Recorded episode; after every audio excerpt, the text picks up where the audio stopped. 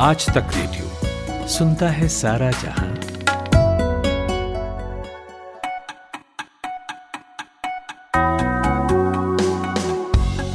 Hello दोस्तों good morning 22 दिसंबर की तारीख है, दिन है बुधवार का, और आज तक रेडियो पर आप सुन रहे हैं मॉर्निंग न्यूज़ एनालिसिस पॉडकास्ट आज का दिन। मैं हूँ आपका दोस्त अमन गुप्ता। आज सबसे पहले झारखंड में पास कर दिए गए प्रिवेंशन ऑफ़ लिंचिंग बिल की बात करेंगे। जानेंगे इस बिल में क्या है और क्यों विपक्षी पार्टियाँ और बीजेपी इसका विरोध कर रही हैं? और भारतीय सीमा में चीनी घुसपैठ या उसके आसपास चीन का दखल बढ़ाने को लेकर आए दिन खबरें आती रहती हैं। विपक्ष सरकार से सवाल पूछता है, पर सरकार इनका जवाब ठीक से देती क्यों नहीं? इस पर बात करेंगे। इसके बाद जानेंगे कि भारत में ओमिक्रॉन वेरिएंट के खिलाफ वैक्सीन का कैसा असर दिख रहा है। लोगों के इलाज का तरीका क्या इस वेरिएंट में पहले के मुकाबले बदला है? देश में हॉस्पिटलाइजेशन की क्या स्थिति है? और किन बातों का लोगों को इस वेरिएंट को देखते हुए ख्याल रखना चाहिए। और आखिर में जानेंगे कि सरकार ने क्यों कल लाखों सब्सक्राइबर वाले और करोड़ों व्यूज़ वाले 20 यूट्यूब चैनल्स को बंद करवा दिया। तो ऐसा क्या हो रहा था इन चैनल्स पर? लेकिन अभी वक्त है 60 सेकंड हेडलाइंस का। खुशबू कुमार से सुनिए। फाइनेंस मिनिस्टर निर्मला सीतारमण आम बजट के बारे में सलाह के लिए अर्थशास्त्रियों के साथ करेंगी मीटिंग जम्मू कश्मीर के वैष्णो देवी मंदिर के पास फायरिंग, हालात पर काबू पाया गया, यात्रा प्रभावित नहीं। डेरिक ओ ब्रायन राज्यसभा से सस्पेंड, सभापति की ओर फेंकी थी रूल बुक। ताकत दिखाने के लिए खुले में नमाज़ पढ़ना गलत, बोले हरियाणा के सीएम मनोहर लाल खट्टर। बसपा सुप्रीमो मायावती ने 23 दिसंबर को पार्टी हेडक्वार्टर्स पर बुलाई बैठक, विधानसभा चुनाव की रणनीति पर होगी चर्चा। ब्रिटेन अमेरिका के बाद अब इसराइल में भी ओमिक्रॉन से पहली मौत रिपोर्ट। मैन वर्सेस वाइल्ड के प्रेजेंटर बियर ग्रिल्स को ज़िंदा कीड़े मकोड़े चबा जाने पर पछतावा, अब पहले से मरे हुए जानवर ही खाएँगे। और एशियन चैंपियनशिप ट्रॉफी में ब्रॉन्ज मेडल के लिए भारत और पाकिस्तान का होगा मुकाबला।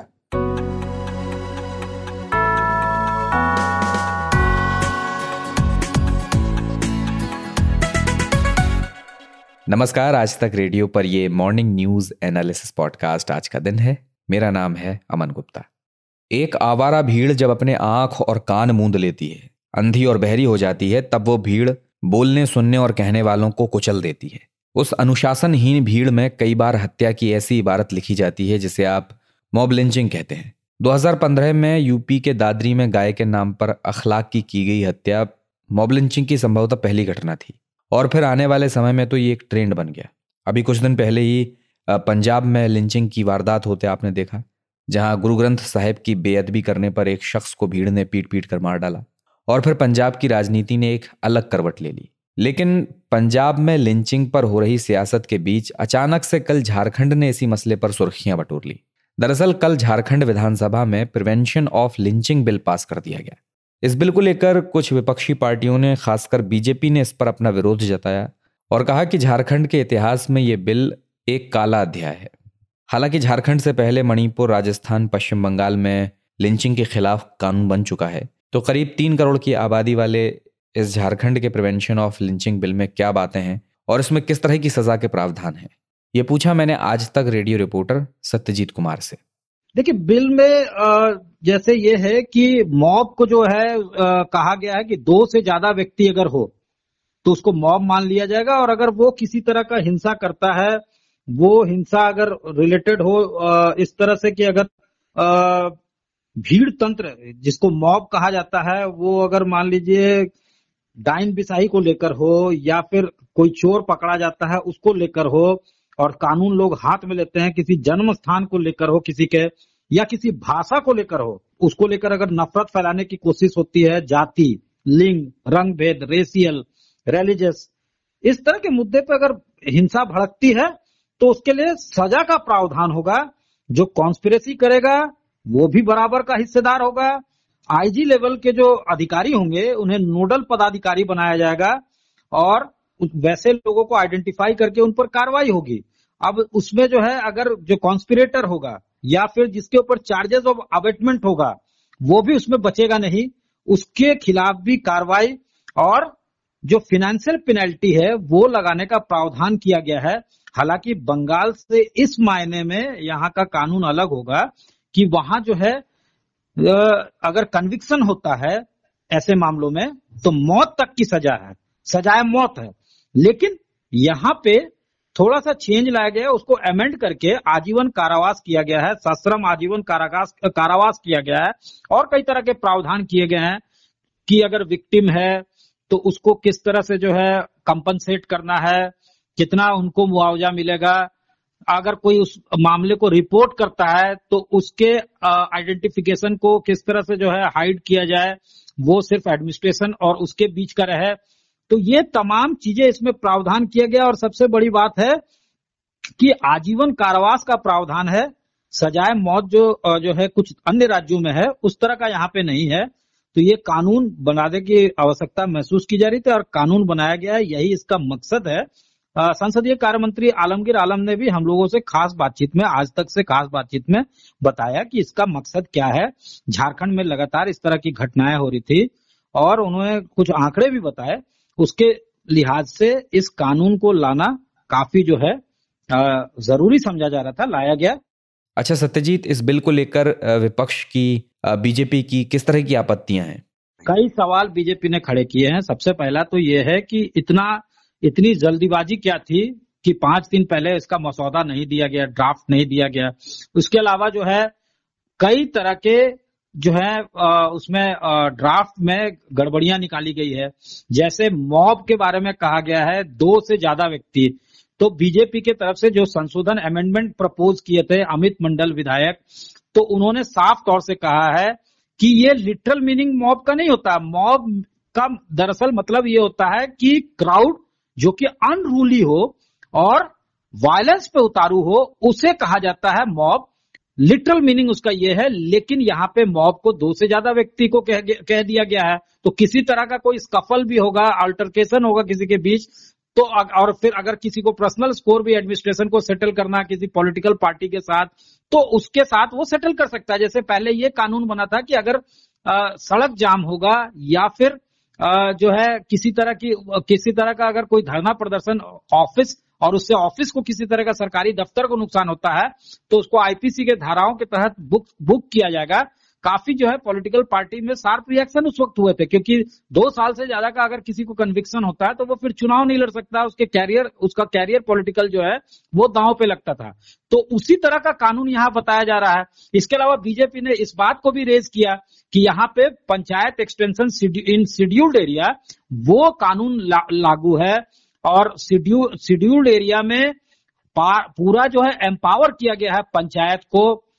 इसके अलावा जो है जो यहाँ पे ट्रेडिशनल प्रैक्टिसेस है मांझी परगनैत डोकरो सोहरो आ, उसके बाद आ, इस तरह की जो परंपरागत व्यवस्था है उसमें इनको एम्पावर किया जाता है कि अगर पंचायत लगाकर मुखिया या उस तरह का जो मांझी परगनैत व्यवस्था है डोकलो सोरो व्यवस्था है वो अगर कुछ गाँव में अगर पंचायत लगता है और उसमें अगर छोटा मोटा समस्या जो है सॉर्ट आउट करते हैं, उसमें अगर किसी को सजा सुनाते हैं प्रोनाउंस करते हैं, वो उनको दिया गया है। क्योंकि शेड्यूल्ड स्टेट है फिफ्थ शेड्यूल के तहत स्टेट है तो वो जो उनको अधिकार है, वो भी उनके अधिकार दांव पे लग जाएँगे।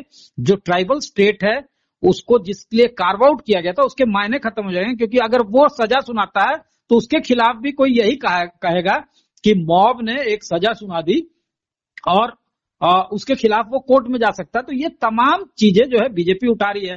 ये थे आज तक रेडियो रिपोर्टर सत्यजीत कुमार।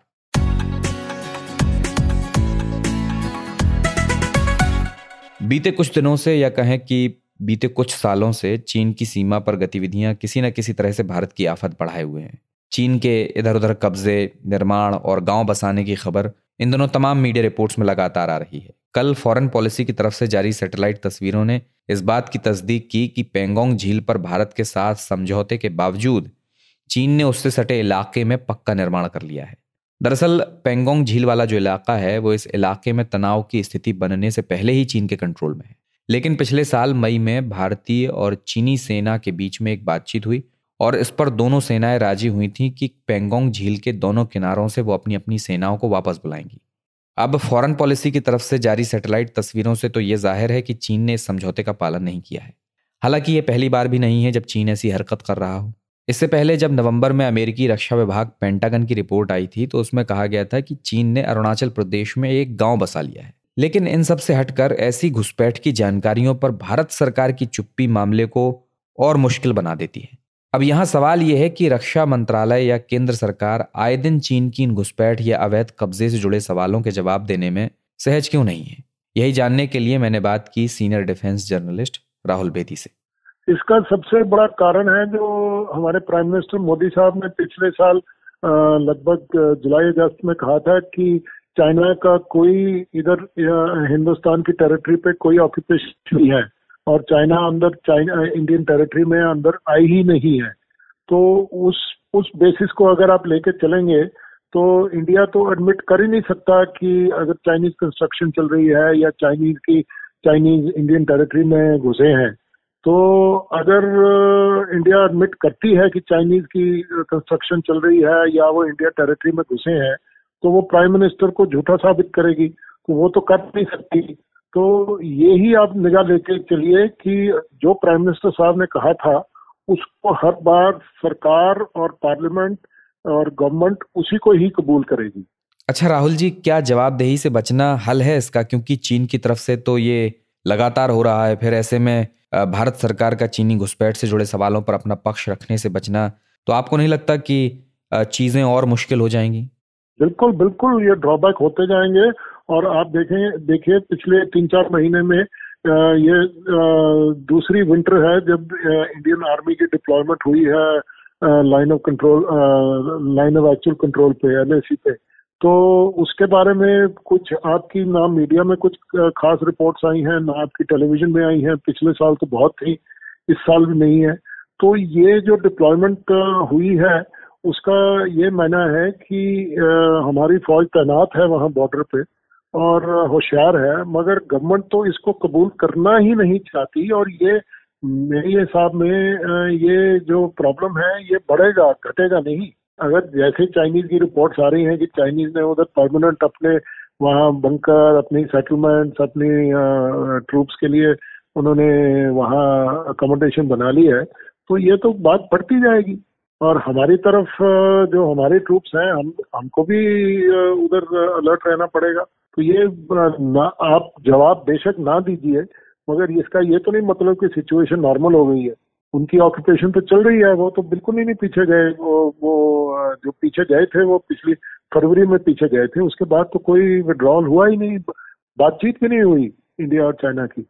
और अब तो विंटर है, ये मार्च, अप्रैल तक तो यही सिचुएशन चलेगी। उसके बाद देखेंगे क्या क्या होता है, क्या नहीं होता। अच्छा राहुल जी, एक और सवाल कि क्या चीन का अपने ही सीमा में, लेकिन सीमा से इतने करीब गाँव बसाना क्या उसके पॉइंट ऑफ़ व्यू से जायज़ ठहराया जा सकता है? इस मामले में अधिकार क्या कहते हैं? ये जो जो भी डेवलपमेंट हो रही है चाइना की साइड पे या इंडिया की साइड पे, ये सब्जेक्ट टू नेगोशिएशन है। इस पर जब तक समझौता नहीं होगा, जब तक फाइनलाइज नहीं होगी ये टेरिटरी जब तक लाइन ऑफ़ कंट्रोल दोनों साइडें डिसाइड नहीं करेंगी कि क्या बाउंड्री है, तब तक ये एक्टिविटी चलती रहेगी। तो चाइना उसका पूरा फ़ायदा उठा रहा है। तो वो जो उन्होंने अपनी जो डेवलपमेंट की है, वो जो इंडिया की मंजूरी से नहीं की उन्होंने। और इंडिया ये नहीं चाहता कि चाइना वहाँ डेवलपमेंट करे। इंडिया यही कहता है कि जब तक ये लाइन ऑफ़ एक्चुअल कंट्रोल जो है पिछले 25-30 साल से जब तक ये पूरी इसका फैसला नहीं हो जाए तब तक ये लाइन ऑफ़ एक्चुअल कंट्रोल ही रहेगी ये बॉर्डर नहीं बनेगा। सो so, ये ये बड़ा एक डेलिकेट पॉइंट है जो चाइना जिसका फ़ायदा उठा रहा है। ये थे senior defence journalist Rahul Bedi.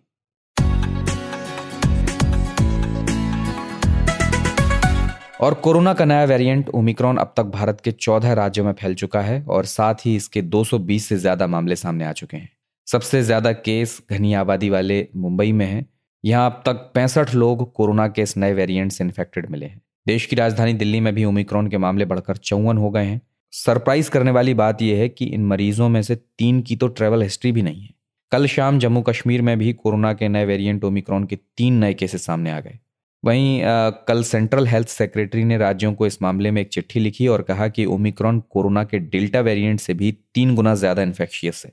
उन्होंने राज्यों को प्लानिंग और डेटा एनालिसिस के साथ साथ सख्त फैसले लेने की सलाह दी है। केंद्र की तरफ़ से राज्यों को लिखी गई इस चिट्ठी में हेल्थ सेक्रेटरी ने राज्यों को कोरोना के संक्रमण को रोकने के लिए नाइट कर्फ्यू जैसे कदम उठाने की भी सलाह दी है। इसके साथ ही केंद्र ने राज्यों को वॉर रूम एक्टिव करने के लिए भी कहा है। तो अब कुल मिलाकर बात यह है कि ओमिक्रॉन इन दिनों भारत में दूसरी लहर के बाद नॉर्मल हो रहे लोगों के लाइफ में नई आफत बनकर आ गया है। लेकिन अगर ओमिक्रॉन के लक्षण की बात करें तो इस मामले पर तस्वीर कितनी साफ़ हो सकी है? क्या ओमिक्रॉन से पीड़ित लोगों के हॉस्पिटलाइजेशन की ज़रूरत पड़ रही है? ये जानने के लिए मैंने बात की दिल्ली के लोकनायक जयप्रकाश नारायण हॉस्पिटल के medical director doctor Suresh Kumar से। अभी तक जो भी WHO का डाटा हमारे पास आया है साउथ अफ्रीका का या दूसरा यूरोप से जो डाटा आया है उसके अनुसार ये पेशेंट बहुत हल्के लक्षण के साथ आते हैं और हमने भी 20 जो पेशेंट हमारे पास आए हैं अभी तक पहले दिसंबर से और अभी तक उनमें हमने देखा है कि सिर्फ़ दो पेशेंट ऐसे थे जिनको लक्षण थे। 18 पेशेंट को बिल्कुल कोई भी लक्षण नहीं थे यानी कि एसिम्टोमेटिक थे। ना बुखार था ना रेस्पिरेटरी सिम्टम्स थे और वो पूर्ण रूप से स्वस्थ थे। खाली उनका आरटीपीसीआर पॉजिटिव था और जब हमारे पास उनको अस्पताल में भर्ती किया आइसोलेशन वार्ड में और हमने फर्दर टेस्टिंग की, उनकी तो उनमें पाया गया कि उसमें ओमिक्रॉन है डेल्टा नहीं है। तो ये तथ्य सामने आ रहा है कि ज़्यादातर जो पेशेंट्स हैं, उनको हॉस्पिटलाइजेशन की आवश्यकता ही नहीं होगी शायद। और ज़्यादातर जो पेशेंट हैं, उनको रेस्पिरेटरी सिम्टम्स नहीं है। ना उनको कॉफ है, ना उनको ब्रेथलेसनेस है, ना उनको तेज बुखार है। जैसा कि डेल्टा में हमने पहले देखा था। सो so, ये एक मेजर डिफरेंस है कि ज़्यादा जो पेशेंट दूसरी वे में जहाँ पे आईसीयू की आवश्यकता थी इन पेशेंट्स को हमें बिल्कुल खाली आइसोलेशन वार्ड में सेपरेट करके रखा और किसी को भी ऑक्सीजन या लाइफ सपोर्ट का या आईसीयू का आवश्यकता नहीं हुआ। अच्छा डॉक्टर सुरेश वैक्सीन की अगर बात करें तो ओमिक्रॉन के खिलाफ ये कितनी असरदार दिख रही है? निश्चित रूप से जो वैक्सीन है वो बहुत ही प्रोटेक्टिव है। यदि आपने वैक्सीन का दोनों डोज लिया है तो इसका मतलब ये कि आपको आईसीयू में जाने की आवश्यकता नहीं होगी आपको कॉम्प्लिकेशन नहीं होंगी आपको ऑक्सीजन लेवल है वो नॉर्मल रहेगा और आप शीघ्र ही डिस्चार्ज हो जाएँगे। आपको कोई भी जीवन को खतरा नहीं रहेगा इसलिए वैक्सीन लेना अति आवश्यक है। यदि आप वैक्सीन ले लिया तो सुरक्षा उसकी वजह से ही होती है। अच्छा डॉक्टर साहब किस तरह का ट्रीटमेंट दिया जा रहा है ओमिक्रॉन से इन्फेक्टेड लोगों को? क्या अभी पहले की तरह ही ट्रीटमेंट किया जा रहा है? बिल्कुल बिल्कुल क्योंकि सेम वायरस है उसका खाली रूप बदला है। उसका हम्म। खाली जो स्पाइक प्रोटीन है उस पर म्यूटेशन बदला है। वेरिएंट अलग है। बेसिक वायरस वही है तो ट्रीटमेंट भी सेम ही है। Treatment hmm. पहले जब हम बहुत ज़्यादा ऑक्सीजन ड्रॉप होता था तो हम स्टीरोड देते थे रेमडेसिविर देते थे ऑक्सीजन देते। इसमें ट्रीटमेंट प्रोटोकॉल सेम है पर ज़्यादातर लोगों को ना तो रेमडेसिविर की आवश्यकता है ना ऑक्सीजन की आवश्यकता है इनको हम्म। और ना ही किसी स्टीरोइड की या किसी एंटीबायोटिक की ज़रूरत है। ये सारे के सारे पेशेंट स्वतः ही अपने आप ही ठीक होके घर जा रहे हैं। डॉक्टर सुरेश एक और आखिरी सवाल आप लोगों को किन बातों का ख्याल रखने की सलाह देंगे इस मामले में? यदि पॉसिबल हो तो आप उन कंट्रीज़ में बिल्कुल भी ट्रेवल मत करिए जो कि ओमिक्रॉन अफेक्टेड है। सो हम्म। ट्रेवल तभी करें तो अति आवश्यक हो या बहुत ही अर्जेंट हो। अदरवाइज़ जो सोशल डिस्टेंसिंग के जो कायदे हैं जो नियम हैं उनका आप ध्यान रखिए। मास्क पे बहुत ज़्यादा ध्यान रखिए और आप ऐसी जगह मत जाइए जहाँ पर की भीड़ भाड़ है या जहाँ पर की पार्टियाँ हो रही हैं हम्म। बहुत ज़्यादा हमने देखा है कि मुंबई में भी ऐसा हुआ है कि काफ़ी सारे जो लोग हैं एक ही पार्टी में थे और बाकी जगह भी जहाँ पर विदेश से लोग आते हैं हम्म। वो फ़ंक्शंस हैं तो उनमें आपको दूर रहना चाहिए और सबसे ज़्यादा आवश्यक है कि आपको जो सुरक्षा कवच है सबसे बड़ा वो है वैक्सीन की वैक्सीन का दोनों डोज ज़रूर लेना चाहिए ये थे एलएनजेपी हॉस्पिटल के medical director doctor Suresh Kumar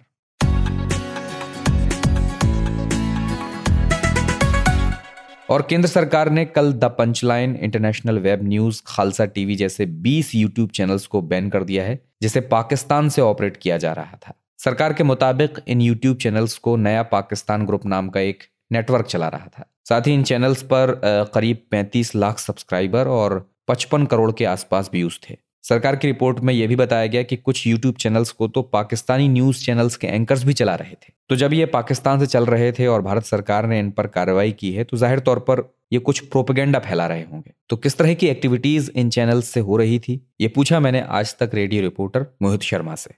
करीबन 20 यूट्यूब के चैनल्स जो हैं, जिसमें न्यूज़ दिखाई जाती थी या न्यूज़ के तरीके से कुछ वीडियोस जो हैं, वो दिखाई जाती थी, उन्हें भारत सरकार ने बैन कर दिया है। इन चैनल्स के बारे में और जानकारी दें तो आपको आ, इन चैनल्स में कई सारी चीज़ें जो है वो डिस्टॉर्ट करके दिखाई जाती थी या फेक दिखाई जाती थी। अब जैसे मान लीजिए इंडिया में कोई घटना हो रही है या नहीं भी हो रही है तो उसे बना दिया जाता था और उसे प्रमोट किया जाता था इस इस तरीके से कि लगे ना केवल इंडिया में ऐसा लगे लोगों को कि बहुत आ, दिक्कतें हैं लोगों को स्पेशली माइनॉरिटीज को बहुत सारी दिक्कतें हैं, बल्कि ग्लोबली भी, अगर हम देखें पूरे वर्ल्ड में भी ये दिखा, दिखाना की एक कोशिश हो रही थी कि इंडिया में सारी चीज़ें जो है वो ठीक नहीं चल रही हैं।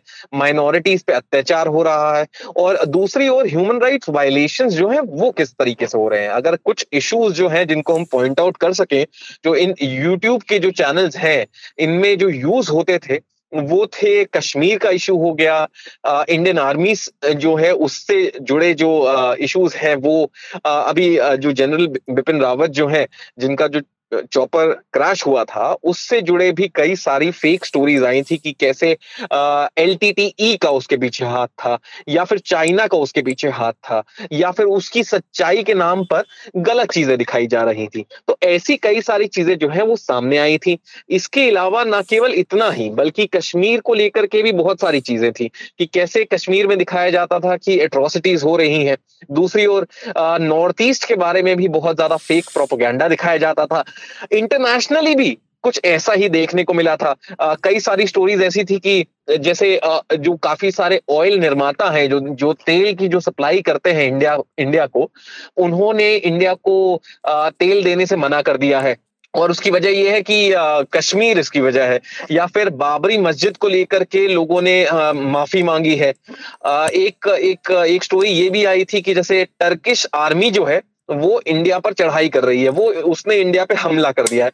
तो इस तरीके की जो खबरें हैं, वो लगातार एक प्रोपागेंडा के रूप में दिखाई जा रही थी, बताई जा रही थी और इसे जो थोड़ा रूपरेखा है, वो इस तरीके से बदल दी जाती थी कि लोगों को लगे कि असली में सच्चाई है।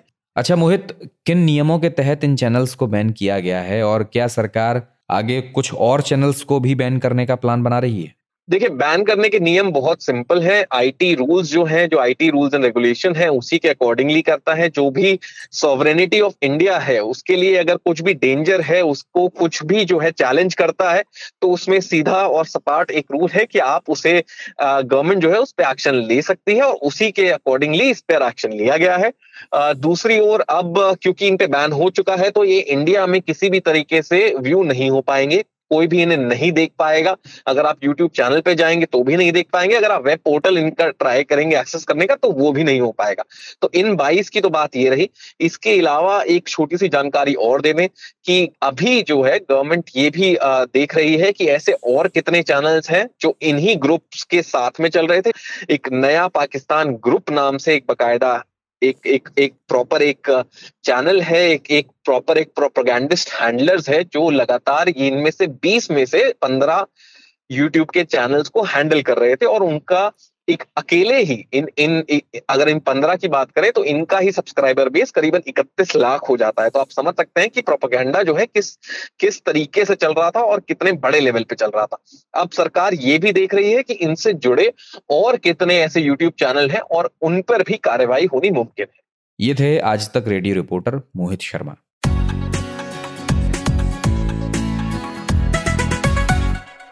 और चलिए अब जानते हैं देश विदेश के अखबारों से सुर्खियाँ। मेरे साथ खुशबू कुमार मौजूद हैं। खुशबू गुड मॉर्निंग बताइए देश के अखबार आज क्या कह रहे हैं?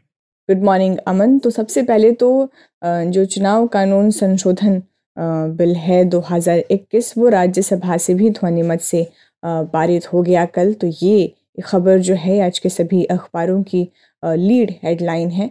और जो इसको लेकर विपक्ष के वॉकआउट के बाद फिर इसके जब पास ये हुआ, राज्यसभा में भी पारित हुआ तो तृणमूल कांग्रेस के सांसद डेरेक ओ ब्रायन भी सदन से निलंबित हो गए क्योंकि उन्होंने महासचिव के सामने मेज पर रूल बुक जो है वो फेंक दी थी। और जब ये पास हुआ तो विपक्ष ने ये भी कहा कि ये लोकतंत्र का मज़ाक है। फिर यहाँ पर कई अखबारों में पीएम मोदी ने जब ये पास हुआ तो उन्होंने कहा कि बेटियों को, बेटों जैसा अधिकार देने पर तकलीफ़ क्यों है, क्यों ये कहते हुए उन्होंने विरोधियों पर तंज कसा जिन्हें बेटियों की शादी की उम्र जो है 21 साल किए जाने को लेकर आपत्ति है। और ओमिक्रॉन को लेकर जो चुनौतियाँ हैं, उससे जुड़ी चुनौतियाँ, चिंताएँ वो लगातार दिन पर दिन बढ़ती जा रही है और जब ये इतने कम दिनों में जिस तरह से 200 का आंकड़ा पार किया है इसने वो अपने आप में ही चिंताजनक है। तो इन्हीं सबको देखते हुए कल सरकार ने राज्यों को आगाह किया और कहा कि आप नाइट कर्फ्यू पर विचार करें। तो ये जो खबर है वो ऑलमोस्ट आज के सभी अखबारों के पहले पन्ने पर है। मैं अभी ये एशियन एज से आपको बता रही हूँ। उसी के साथ में टाइम्स ऑफ़ इंडिया में देख रही हूँ कि एपिडेमोलॉजिस्ट डॉक्टर गिरिधर बाबू ने कहा है कि थर्ड वेव जो है, वो इनएविटेबल है, यानी उसे रोका नहीं जा सकता। हालाँकि उन्होंने इस बात पर भी ज़ोर दिया कि हमें घबराने की ज़रूरत नहीं है।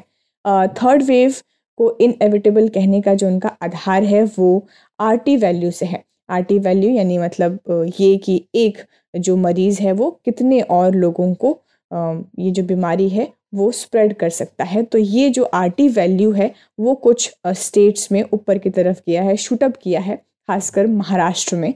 तो इन्हीं सबको देखते हुए उन्होंने ये कहा है कि थर्ड वेव इज़ इनएविटेबल जी तो खुशबू ओमिक्रॉन को लेकर काफ़ी परेशानी इन दिनों बढ़ चुकी है और किस तरह की हिदायतें लोगों को रखनी चाहिए, आज इसके बारे में डॉक्टर सुरेश कुमार ने इसी पॉडकास्ट में बताया भी। फ़िलहाल मैं एक खबर आपको द इंडियन एक्सप्रेस से बताता हूँ।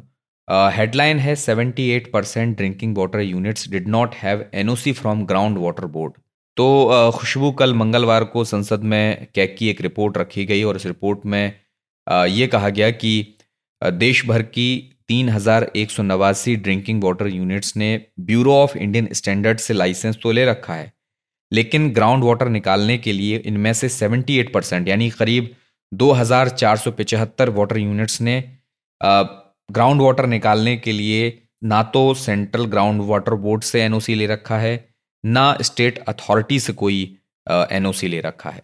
और खुशबू रिपोर्ट में इस बात को हाईलाइट किया गया है कि बीआईएस लेते वक्त यानी ब्यूरो ऑफ़ इंडियन स्टैंडर्ड का लाइसेंस लेते वक्त इस तरह का कोई प्रावधान नहीं है कि आपको सेंट्रल ग्राउंड वाटर अथॉरिटीज से या स्टेट अथॉरिटीज से ग्राउंड वाटर निकालने के लिए कोई एनओसी की ज़रूरत पड़ेगी।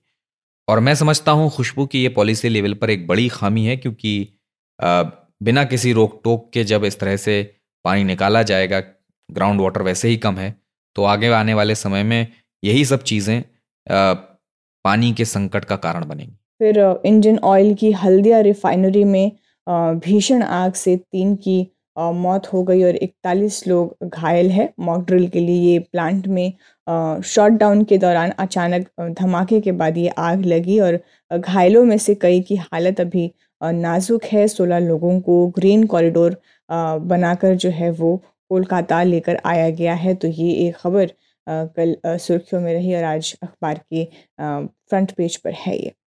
जी तो खुशबू अगली खबर मैं आपको दैनिक भास्कर अखबार से बताता हूँ और इस अखबार में ये खबर है कि कल केंद्रीय कृषि मंत्री नरेंद्र सिंह तोमर ने खेती में ड्रोन के इस्तेमाल को लेकर स्टैंडर्ड ऑपरेटिंग प्रोसीजर जारी कर दिए हैं और इस प्रोसीजर के तहत अब खेती हाईटेक हो जाएगी। खेती में जो इंसेक्टिसाइड्स का इस्तेमाल किया जाता है, अब उनका छिड़काव बीज फ़सलों में घुसकर किसानों को नहीं करना होगा और इसका ड्रोन के ज़रिए छिड़काव किया जा सकेगा।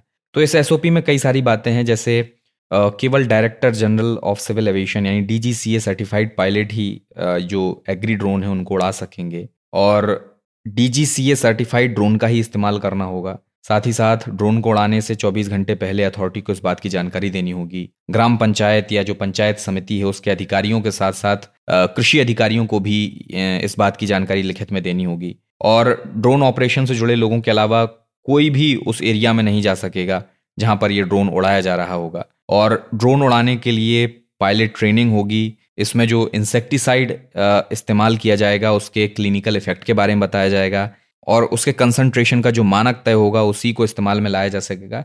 ऐसी तमाम बातें इस एसओपी में हैं। लेकिन केंद्रीय कृषि मंत्री का मानना है कि इस तरह से किसानों को फ़ायदा होगा, इससे रोज़गार बढ़ेंगे और साथ ही साथ नई तकनीकों को शामिल करने की वजह से कृषि में भी काफ़ी इजाफा होगा। तो खुशबू, ये तो देश के अखबारों से खबरें हुई। विदेश के अखबारों का रुख करते हैं, बताइए, वहाँ क्या खबरें हैं? जी अमन तो सबसे पहले तो बीबीसी में देख रही हूँ, यहाँ पर खबर ओमिक्रॉन को लेकर ही है। हेडलाइन कहती है कि Biden buys 500 million test kits to tackle surge तो जिस तरह से पिछले एक हफ़्ते में ओमिक्रॉन ने यहाँ जो पूरी की पूरी तस्वीर है, वो बदल दी है। 73 पॉइंट कुछ जो केसेस हैं, वो ओमिक्रॉन से ही आ रहे हैं। ये अपने आप में ही बहुत बड़ी बात है। तो इसे टैकल करने के लिए बाइडन ने करीब 500 मिलियन कोविड टेस्ट किट्स जो है, रैपिड टेस्ट किट्स, वो खरीद लिए हैं, लोगों को अवेलेबल करा दिए जाएँगे।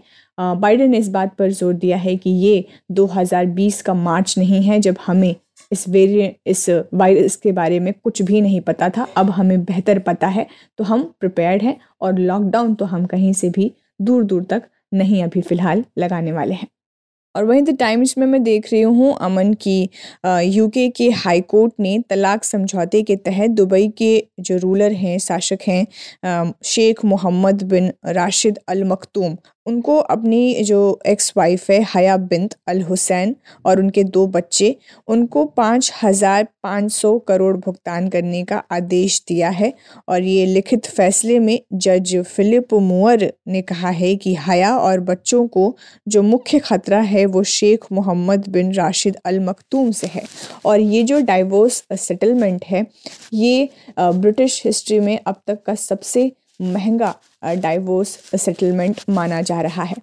तो खुशबू, बहुत बहुत शुक्रिया देश विदेश के तमाम अखबारों से सुबह सुबह उठकर ये खबरें हम तक पहुँचाने के लिए।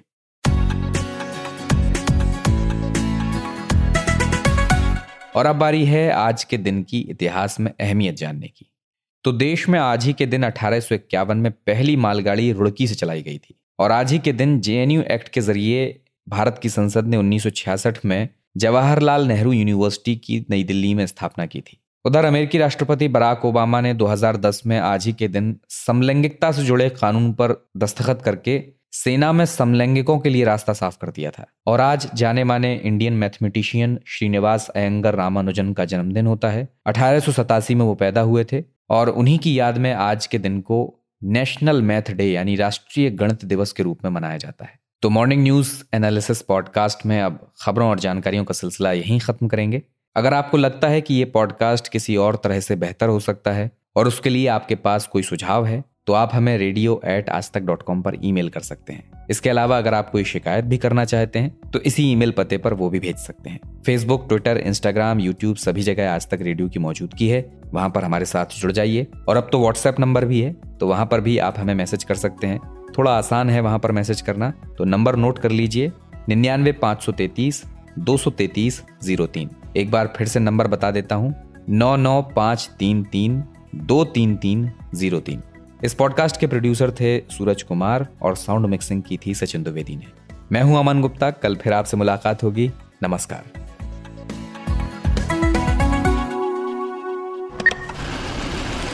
कमाते हैं लेकिन बचा नहीं पाते? बचाते हैं तो उससे कमा नहीं पाते। शेयर की चाल, निवेश का हाल। बाज़ार का तमाशा, इकोनॉमी की भाषा, बॉन्ड, बीमा, सोना, चांदी, सबकी होती है बात। बचाते रहो नारे के साथ। हर शनिवार नितिन ठाकुर के साथ कीजिए मुलाकात अपने मनी मैनेजर से।